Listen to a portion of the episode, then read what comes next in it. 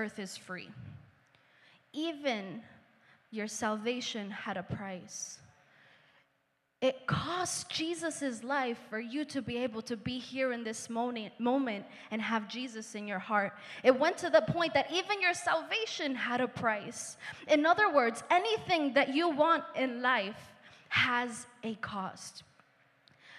Any, anything that you want, everyone desires to be successful, correct? Everyone wants a successful marriage, a successful life, a successful business, successful finances. Everyone wants success in life, but not everyone wants to commit to be able to reach to that success. You see, if you want success in any area of your life, it requires one thing, and that thing is called commitment. If you remove commitment from anything that you put yourself to do, whether it be in your relationship with God, whether it be in your marriage, whether it be in your relationship with your children, it's going to require commitment. If you do not want to be successful, do not commit. Can I hear an amen? You see, no one just has it successful. You know, how many of you guys are married? Amen. Is your marriage just successful because it is, because you, you put a ring on it? No. It requires commitment. How many of you guys have businesses? How many business people do I have here? Amen. If you want a successful business, do you just have money flourishing into that bank account all of a sudden? Those clients just come coming in? No, it requires commitment. If you got a PhD, MD, MBB, ABC, whatever you got, does that mean that it just came to you? No, what does that mean? You had to commit to it in order for you to receive that diploma. In other, in, in other words, you need to commit. If you want a successful relationship with God, if you want to live in the fullness of God, it is time for you to say one more time. Amen. You see, commitment ain't easy. In any of these things that I mentioned, it's not something that's just gonna come to you. It's not just you sitting down with your cup of coffee and just waiting for the blessing to come. It requires prayer. It requires fasting. It requires commitment. It requires tears. It requires joy. It requires frustration. It requires dedication. It requires sacrifice. Amen? Now, what is commitment? We hear this word, we're familiar with it, but what is it? Commitment is a pact. It's giving yourself in dedication, sacrifice, love, and consecration. In other words, it's to give yourself in submission. I'm gonna say that again. It is to give yourself in submission. Now, what can we commit to? We can commit to a vision, to a person, to a cause, to a purpose. Can I get an amen? Amen. Now let's go to the Word of God. John chapter 6, verse 54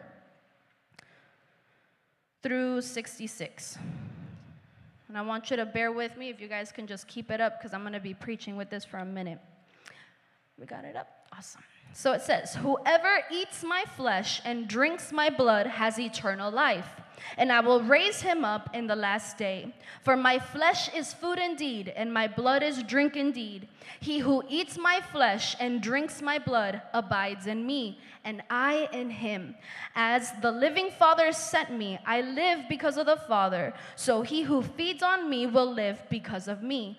This is the bread which came down from heaven, not as your fathers ate the manna and are dead. He who eats this bread will live forever. In verse 54, it says, He who eats of my flesh and drinks my blood. Right? It says that in the Word of God. Now, has anyone ever eaten Jesus' flesh? No. Not now and not a thousands and thousands of years ago. Now, did anyone literally drink from his blood? No, right? What does this mean? What does Jesus mean by eat of my flesh and drink of my word of my blood? What this means is that these words are words of covenant. Jesus isn't asking you to bite a piece off of his arm. He's not asking you to cut him and suck on his arm to drink his blood. He's asking for covenant.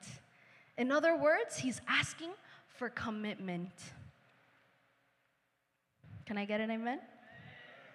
Now, if we keep going in verse 60, it says, Therefore, many of his disciples, when they heard this, they said, This is a hard teaching. Who can understand it? Verse 61 When Jesus knew in himself that his disciples complained about this, he said to them, Does this offend you? Oof. What happened here? Jesus was surrounded with his disciples. You see, Jesus had at one point more than 12 disciples. I don't know if you knew that. And in this verse, he was with all of them.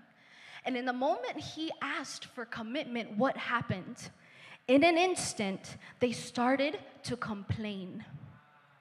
In the moment Jesus asked them for commitment, they began to complain. In another version of the Bible, which one? Uh, yes, in this version it says they murmured at it. In other words, what happened? They began to gossip amongst one another and complain. There are two signs when a person lacks commitment. Number one is they complain a lot. In the moment someone asks for commitment, they begin to complain. And number two, they get offended when you ask for commitment. It says it there in the Word of God. When Jesus knew himself that his disciples complained about this, he said to them, Does this offend you? Now let's keep going in the Word. In verse 62, it says, what then if you should see the Son of Man ascend to where he was before? It is the Spirit who gives life, and the flesh profits nothing. The words that I speak to you are spirit, and they are life. But there are some of you who do not believe. For Jesus knew from the beginning who they were that did not believe and who would betray him. And he said, Therefore I have said unto you that no one can come to me unless it has been granted to him by my Father. From that time, many of his disciples went back and walked with him no more. What happened here? In the moment that Jesus asked for commitment, he lost 60 disciples in an instant. Why? Because they did not want to commit. They started gossiping, they started criticizing, they got offended in their heart, and they decided to walk away from Jesus. And what does it say in verse 66? From that time, many of his disciples went. Where did they go? Say that again. If you can leave the verse up for me, please. Thank you. Um, they went back. You see, there's a danger when you lack commitment. There is a danger when you lack commitment. You see, when you lack commitment, you don't only get stuck, but the Word of God says it, you start going back to where you came from. In other words, however your condition was before Jesus, whatever the condition of your life was before serving Christ, wherever a hole it was that you were in before serving God, if you lack commitment with your relationship with Jesus, that is exactly where you are going to go. You're going to go back to that depression. You're going to go back to that pornography. I don't know if you guys are hearing me this morning. You guys are a little asleep. I don't know if you had coffee, but you go back to where you came from. You go back to the clubs. You go back to adultery. You go back to fornication. In the moment moment you lack commitment with Jesus, you start going back to where you came from. If we go back to the word in verse 67, it says, Then Jesus said to the 12, Do you also want to go away? You see, in a relationship, when only one person is committed, that relationship ain't gonna work out. You've been in a relationship where you're giving and giving and giving and giving, and it gets to a point where you're like, hey, I'm the only one giving. I'm the only one that's investing into this relationship. And what do you do? Hey, we gotta talk. Yeah, you've all heard that before, and then all of a sudden you start thinking of all the bad things you've done, right? And you're like, hey, we gotta talk. Listen, I feel like this, is this, this, this, and this, and I'm giving, and I'm doing this, and I'm the one always texting you first, and I'm the one always, always saying I love you first, and you don't always say it back, you know, and I'm the one that's always there supporting you. And you start giving all these reasons, right? And you get to the point at the end of exposing it all. So, what's gonna happen? Is this gonna work out or not? That's what Jesus did here. He said, So, do you also wanna leave? Because this ain't working out like this. You guys understanding what I'm saying? You see, your relationship with God is not a halfway relationship. It's a relationship where Jesus wants you all or nothing. So, Jesus, what is He doing this morning? He's asking you, Do you want to go away? You see, consecration and submission, commitment is not about giving part of yourself to God. It's not about having a Sundays only relationship with God. It's about giving yourself to Him 20, not 25%, not 50%, not 80%, but giving yourself completely to God, to God. You cannot serve the world and serve God at the same time. I don't care who told you that. I don't care what social media person told you that. It is impossible for you to serve pornography and God at the same time. It is impossible for you to serve the world and God at the same time time. It is impossible for you to serve drugs and God at the same time. It is impossible for you to be in the club and then come on Sunday and serve God at the same time. It is impossible for you to continue living the same lifestyle and serve God at the same time.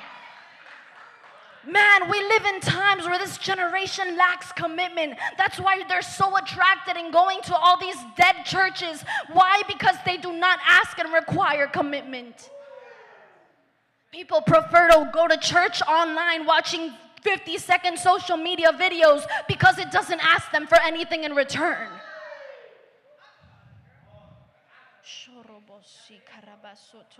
We're so attracted to seeker friendly churches to dead churches because people refuse to commit to Jesus. People want to remain in their sin, they want to remain in their garbage, but little do they know that they're going back to where they started.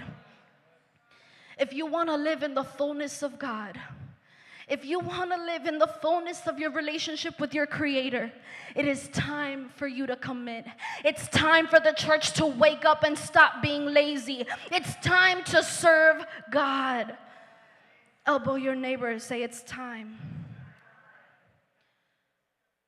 I've grown up in church. For those of you that are wondering, I know I look like I'm 21. I'm 28. I'm 28 and I've grown up in church. I grew up in church and man, I, have I've seen a lot.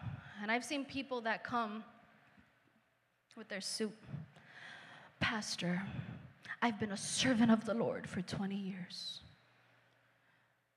and they come all here. This makes it better. Y'all met these people. You know what I'm talking about. Those of you that have been in church in years.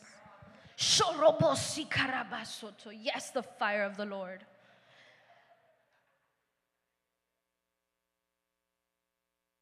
Yeah, I know it's true. And what happened? They're in church. They've been a servant of the Lord for 20 years but everything in their life has remained the same. Their children are still in the world, they're still addicted to pornography, they're still depressed, they're still depending on those sleeping pills to be able to go to sleep. They've been a servant of the Lord, but for the last 20 years, their life has remained the same. In the last 20 years, they've never committed to Jesus. In the last 20 years, they've been in a ministry, but they've never served in any department.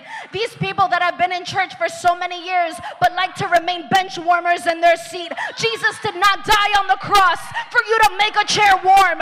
Jesus did not die on the cross for you to be a bench warmer. He died on the cross because there is a mission, an assignment that God has placed over your life. Jesus' death was not created for you to just sit in that chair. He called you to rise up. There is a purpose and a destiny for your life. He didn't call you to be afraid to pray for a headache, to be afraid of demons.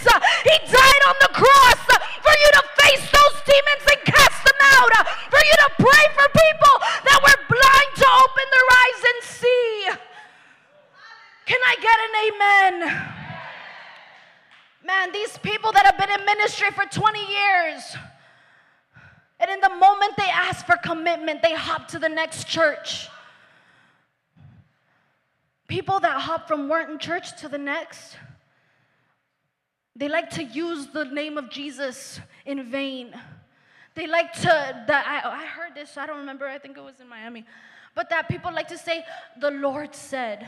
We've become so familiarized with those words. The Lord said, no, your flesh is the one that told you. Your rebellion is the one that told you to leave. Because the moment that they asked for commitment, you decided to run away. Why does this happen? Why do people remain in that state? Because they have been touched, but they have not been changed by the presence of God. Jesus didn't die for you to be touched. He died for you to be changed and transformed through his resurrection. He called you to be filled with his anointing, to be filled with supernatural power. Now, what are some of the consequences for not committing to God? There are quite a few, but I'm going to give you the top six. Number one, I said it earlier, you will return from where you came from. You will return to your old habits. You see, how many of you have heard the term backsliders? Right? We hear that term very often. Oh, that person, that's a backslider. Thank you, baby. That person's a backslider. They left church. And now, can you, can you believe it? They're in the club. Yeah, I saw the Instagram post. Yeah. Oh my God, did you see? I saw on Facebook that they were out and I saw him with another woman. I think he's cheating on his wife. Little do we know that the church is filled with bench warmers. I mean, I'm sorry, with backsliders. The church is filled with backsliders. Because what does that mean? When you're serving God, when you're committed to God, you're moving forward. There's constant movement. Backsliders aren't just people that left, it's people that are filled in the churches just warming up a seat. Because why? They choose to not commit. And little do they know that they're slowly going back. You see, at least the backsliders chose to be cold. But when you're there playing with God back and forth, that you don't know where you're going, where you're one foot in, one foot out, you're not staying in the same place. Little do you know that you're slowly going back. You're here in church on a Sunday service, but little do you know that you're a backslider as well. Number two, your love grows cold. In Matthew chapter 24, verse 12, it says, And because lawlessness will abound, rebellion will abound, your own plans will abound, the love of many will grow cold.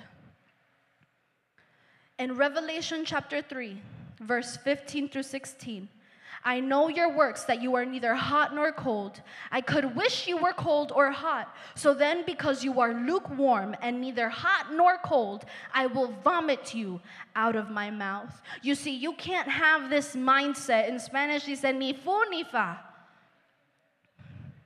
Ni fu ni fa.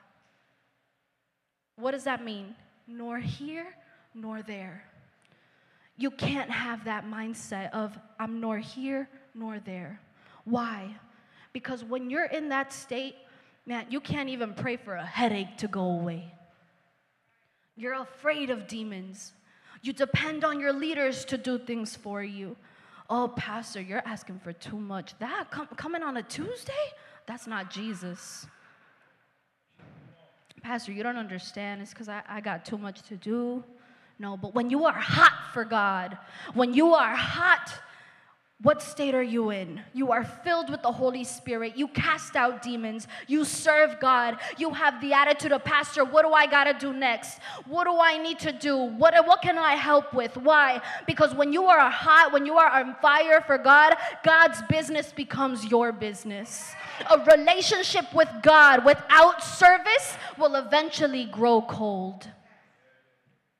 I'm gonna say that again. A relationship with God without service will eventually grow cold. Number three, limits the growth of the church. What good is it to have a church that is filled with people, but if they lack commitment, the church will never grow?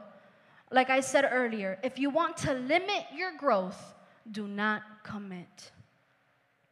Number four, you become in maintenance mode. Say with me, maintenance mode. Say it one more time. What does maintenance mean? I'm going to start running. What does maintenance mean? It's the process of maintaining or preserving someone or something. You, have, how many of you guys have ever seen those preservation areas, you know, things that they preserve? What does that mean? It means that they don't allow it to change. They don't allow anyone to touch it or mess with it. They want it to remain the same. The moment that you stop serving, you enter into this maintenance mode. And what does that mean? You're in a preservation. You can't change. God cannot transform your situation, God cannot transform your circumstance because everything remains the same. You're like, yes, that's my purpose. I'm getting to it. I'm going, yeah, I'm running. Yes, I'm serving God. My leader just texted me to be there. I'm going to be there extra early, but you arrive late. Yes, and little do you know that you think that you're headed into the purpose and will of God for your life, but you are actually going back. Number five, you produce a strange fire. What does that mean? That you trust more in your gift than in God. Through your service, your gifts, if your gifts are in your heart, your motives will be revealed. When you're serving, are you doing it because you love God? Or are you doing it because you trust in your gifts and you want to exalt the gifts that God gave you? If you do not commit, you will produce a strange fire. And number six, and I'm gonna, I'm gonna begin closing. This one touched me. This produces such a fear of God in my heart. It will cost your place in the kingdom of heaven. It will cost your place in the kingdom of heaven. In Matthew chapter 25, verse 29, it says, For to whoever who has, so, sorry, for to everyone who has, more will be given and he will have abundance. But from him who does not have, even what he has will be taken away. In other words, a lot of times people say, This is what I have. It's not a lot, but this is all I got. And in the moment someone asks for it, I don't know if I want to get rid of it because this is all I have. But then there are those that have the heart, this is all I have. But Jesus, I give it to you. And the word says, for everyone who has, more will be given unto you, and he will have abundance. When you have that mindset of this is all I have and you're afraid to lose it, eventually God will take that and he will give it to someone else. You see, there is a bridge between what you know and what you do. And that bridge is called commitment. Man, y'all are real quiet this morning. I know that this is a hard message. It said, it said it in the Bible, it said it in the Word of God. Jesus' disciples agreed with us. It's a hard message. I can sit up here and tell you what are the 10 steps of how to have a successful marriage. Or I can tell you what are the five steps on how to lose weight in seven days. But what good is it if you have the information but you don't make the decision to commit to it? What good is it for you to know it all? What good is it to you know the entire Bible back and forth, but when you don't commit to the Word of God, it's not going to produce anything in your life? What good is it for you to be sitting in the front row, but in the moment moment they ask you to serve, you say no. What good is it? Your life remains the same and nothing is changing. Now, why is it that this happens? In Luke chapter 14, verse 15 through 27, it says, Now, when one of those who sat at the table with him heard these things, he said to him, Blessed is he who shall eat bread in the kingdom of God. Then he said, A certain man gave a great supper and invited many. And he sent his servant at supper time to say to those who were invited, Come, for all the things are now ready. In other words, Jesus was preparing a dinner. And uh, verse 18, but they all with one accord began to make excuses. The first said to him, I have bought a piece of ground and I must go and seek it. I ask you to have me excused. And another said, I have bought five yoke of, uh, of oxen and I am going to test them. I ask you to have me excused. What do these two verses represent? You see, is that I just opened up my business. You see, it's because my job. You see, it's because my boss is texting me. Verse 20 Still another said, I have married a wife, and therefore I cannot come. What does that represent? Marriage, family, so that servant came and reported these things to his master. The master is Jesus. Then the master of the house, being angry, said to his servant, Go out quickly into the streets and the lanes of the city, and bring in here the poor and the maimed, and the lame and the blind. And the servant said, Master, it is done as you commanded, and still there is room. Then the master said to the servant, Go out into the highways and the hedges, and compel them to come in, that my house may be filled. For I say to you that none of those men who were invited shall taste my supper. Verse 25, I know I'm running. Now, great multitudes went with him, and he turned and said to them, If anyone comes to me and does not hate his father and mother, and wife and children, brothers and sisters, yes, and his own life also, he cannot be my disciple. And whoever does not bear his cross and come to me cannot be my disciple. Ah, man. In verse 26, it says, If anyone comes to me and does, does not hate his father and mother, wife and children, does that mean Jesus wants you to hate your family? No.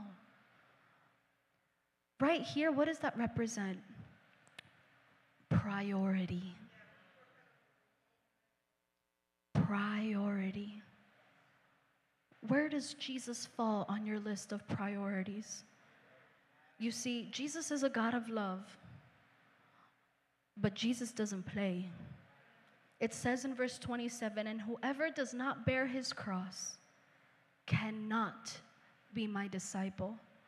There is no excuse that you can bring unto Jesus that will be valid enough for you to not put him first in your life.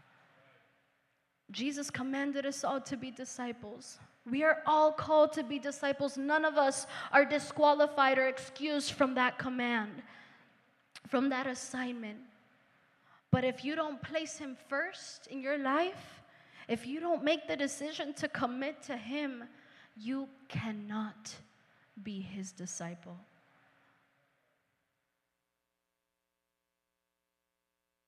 But there is a remnant.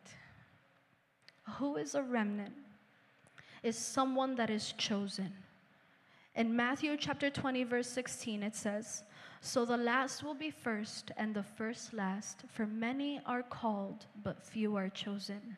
You see, there's a lot of confusion with this Bible verse, and I'm closing this, this is the end. Many people assume that the, when it, where it says many are called, but few are chosen, they confuse the chosen with salvation they think that they are a part of the chosen because they've accepted Jesus in their heart.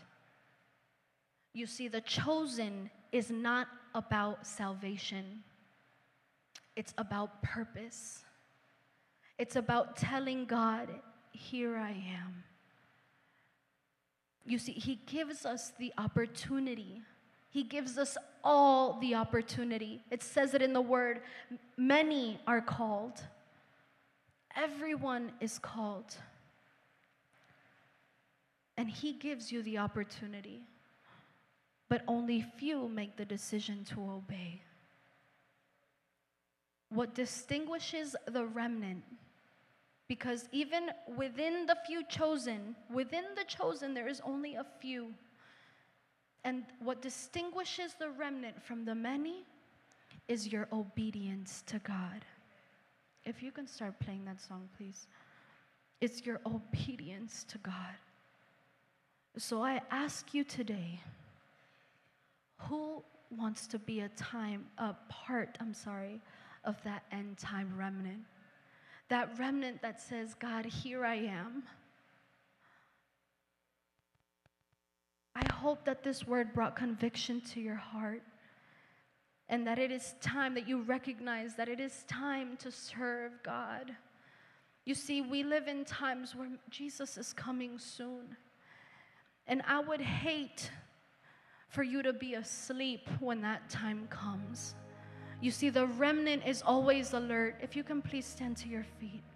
The remnant is always awake, it's always alert, it is prepared.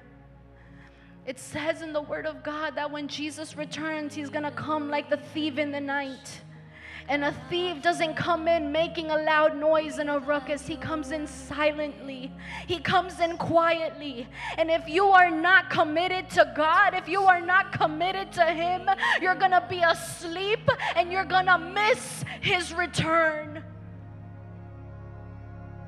But the remnant is always alert. The remnant is always alert. The remnant's heart says, God, here I am.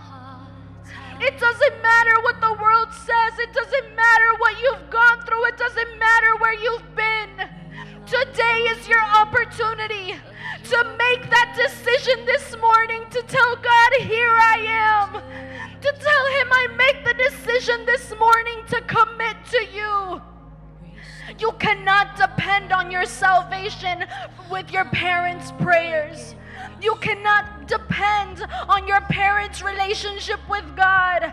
You cannot depend on your spouse's relationship with God.